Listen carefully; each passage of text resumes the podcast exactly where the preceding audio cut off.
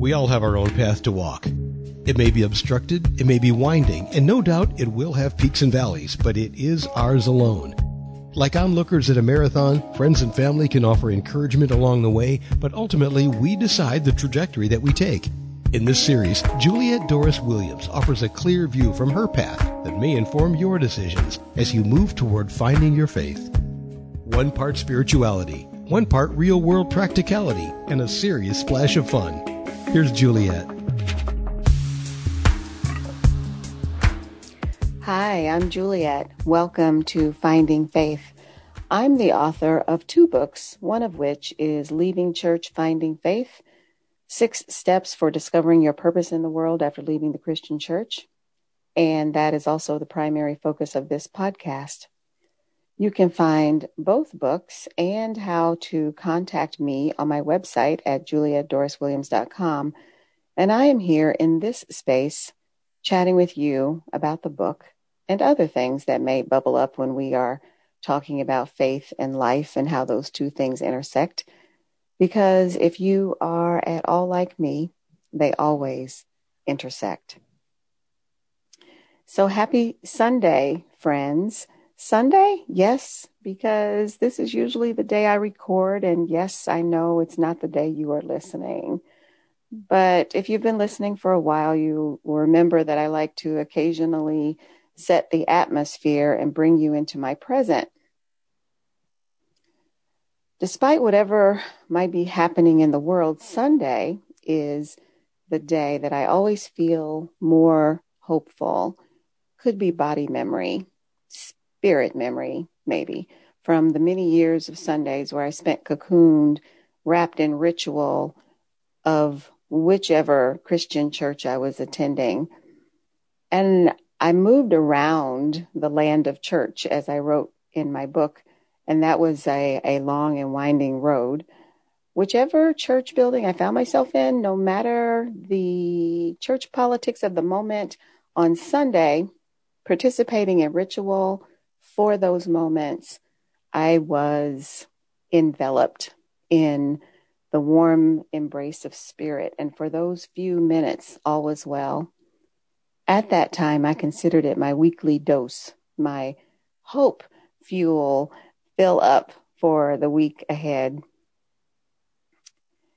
So I came to this space on this day, my words, my voice to your ears with a strong desire to speak words of hope, words of peace with a charge to be the light for that is what faith is about and this is how I like to show up here.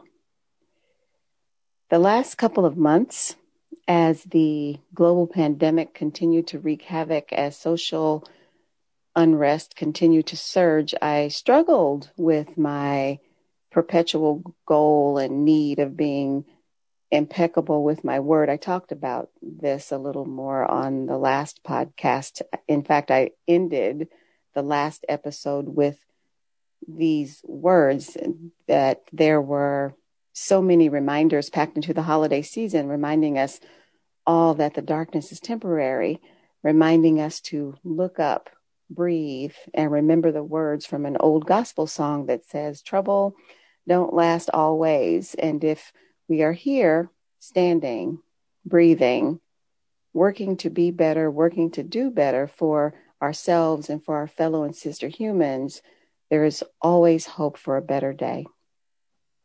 I recorded that episode on a Sunday. And on that Sunday, the next day, I learned that my remaining parent, my mother, had died two days before. I didn't learn this information immediately because we had been estranged for a number of years. So, in my day job is a space where I am always grounded in the reality of my childhood journey through neglect and violence. I say grounded because my work is about living in living life in recovery from mental health, addiction, and trauma concerns or complex trauma, which is where child abuse and neglect falls in the diagnostic and treatment protocols. That combined with my own adult domestic violence experience landed me finally in the treatment office, in the therapy chair, in the support group many years ago. That process helped me come to terms with those child and adult lived experiences, helped me rewire my brain so that I could change direction, make different choices, better understand how I had arrived at those moments in time so that I could I could stop, I could interrupt a familial history of trauma. Stopping it with me meant that my child would grow up with different memories, with a different foundation. That was important to me at the time, still is. In this process of learning and healing, I learned to set and maintain boundaries. I learned to parent my adult self and to encourage her to do what was best for her wellness. For me, that meant estrangement, which is why the news of her passing was delayed in reaching me. Learning that she had been ill and dying for months before was news that only unfolded as part of the preparation and planning for a memorial. Still, despite the estrangement, it was disorienting to learn of her passing. I, I suspect that the full impact of that will be unfolding for a while because it's just another another layer to the journey of recovery. But my day job reminds me to face front with complex emotions and complicated grief. I may even need to revisit that chapter on grief in my book and write an addendum about new insights. I guess that's what second editions are for, yeah? This Sunday, I find myself stuck on the 24 hours 24 hour news station. Whereas typically I would turn it off, find something lighter to watch, switch to something that would shift my focus for a while. I mean, no one would blame me, and I would certainly advise anyone else to do just that. Self care, hello. But today, it seems important to bear witness. So here I sit. So far, a global pandemic expert has said that at the current pace, the United States could see the horrifyingly tra- tragic number of 1 million Americans dead due to COVID.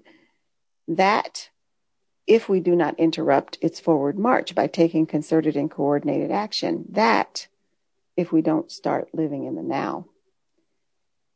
It seems important to bear witness to the storm, the Capitol riot that occurred in the U.S. just days ago. It seems important to bear witness to the national reckoning that is happening, should be happening. It seems important to participate in the process of facing our reality because until we do, true healing cannot occur, akin to the recovery journey that I and my colleagues walk every day. In my communication to my team about recent days' events, because I've I felt compelled to not let it pass without them knowing what I was thinking, what I was feeling. I said that this reckoning is just like with recovery. We can't heal what we don't feel, what we don't acknowledge, what we don't face. I also said from a faith perspective, because I always come back around to that, we in our corner of the world, our intention is to bring light to the darkness. You can call it increasing awareness, shining a light of understanding. I always come back to the light because the darkness is temporary. I always come back to the light because during the darkest of times, today the sun is shining, no clouds at all. Rainbows appeared in the morning frost reminding us of God's promise, reminding us that God is, that we are loved, and that when the time comes to suit up for hard things and hard days, so far we've survived every single one. And yes, we who are alive grieve for those who did not. I came across a saying that says, at some point, you just have to let go of what you thought should have happened and live in what is happening. I started this podcast mid July 2020. Occasionally, I would timestamp them with mentioning that we were still living through the COVID pandemic, and at that point, we were maybe four months in. As the months wore on, I continued talking about it, not as a focal point, more as a grounding, as I've said, for how I was experiencing the world at that time. Along with COVID, I talked about the social unrest and how it was impacting me from a personal, cultural, and historical perspective. And just when you've settled in for the ride that was the year 2020, 2021 shows up and says, Hold my beer. I saw more than a few posts of people wanting to cancel their trial version of 2021. I hope you have funny friends with a lot of snark because, however, do we survive without them? The past year ended in the same way the new year began lots of grief, complicated and simple, lots of unrest, which has transformed and grown in ways that are still being played out it's an oddly peaceful place, at least for me on this sunny Sunday, because I reached a place of recognition that there are only so many things I actually have control over at this time, in this moment. So I'm tending to my garden of loved ones, making sure they know that I love them. I'm handling the tasks and responsibilities that my job requires. I'm showing up for my team in all my humanness, my awkward humanness, I should say. I'm tending to my personal need to create. Sometimes that's a happy color picture. Sometimes that's creating a marketing meme. And yeah, sometimes that is thinking out loud to a podcast audience. I know for many of us, we're living in a state of disharmony. I mean, really, saying Happy New Year seems disingenuous in the face of all we are experiencing in these early days of a new year. In a way, though, together in the midst of so much being broken, we are co creating the new atop the broken pieces of the old. Like the generations before us that survived dark times, we are living history. We are learning what we are made of letting go. That process is never easy. We are collectively letting go of expectations, letting go of how things are supposed to be. Personally, I am letting go of a relationship that will never be healed on this side of heaven. And you and I, as we wrench ourselves into this new reality, this new year, we are living testaments to the fact that not only can we do hard things, as Glennon Doyle reminds us, we are doing hard things. The hard thing is not crumbling. The hard thing is keeping going. We will remember, we will learn, we will grow. Each day that we draw breath, we will know that we have survived one more day of doing hard things. Be encouraged, my friends. Hug those you hold dear. Hold on to hope, be the light. Remember, trouble don't last always, but gear up for the real.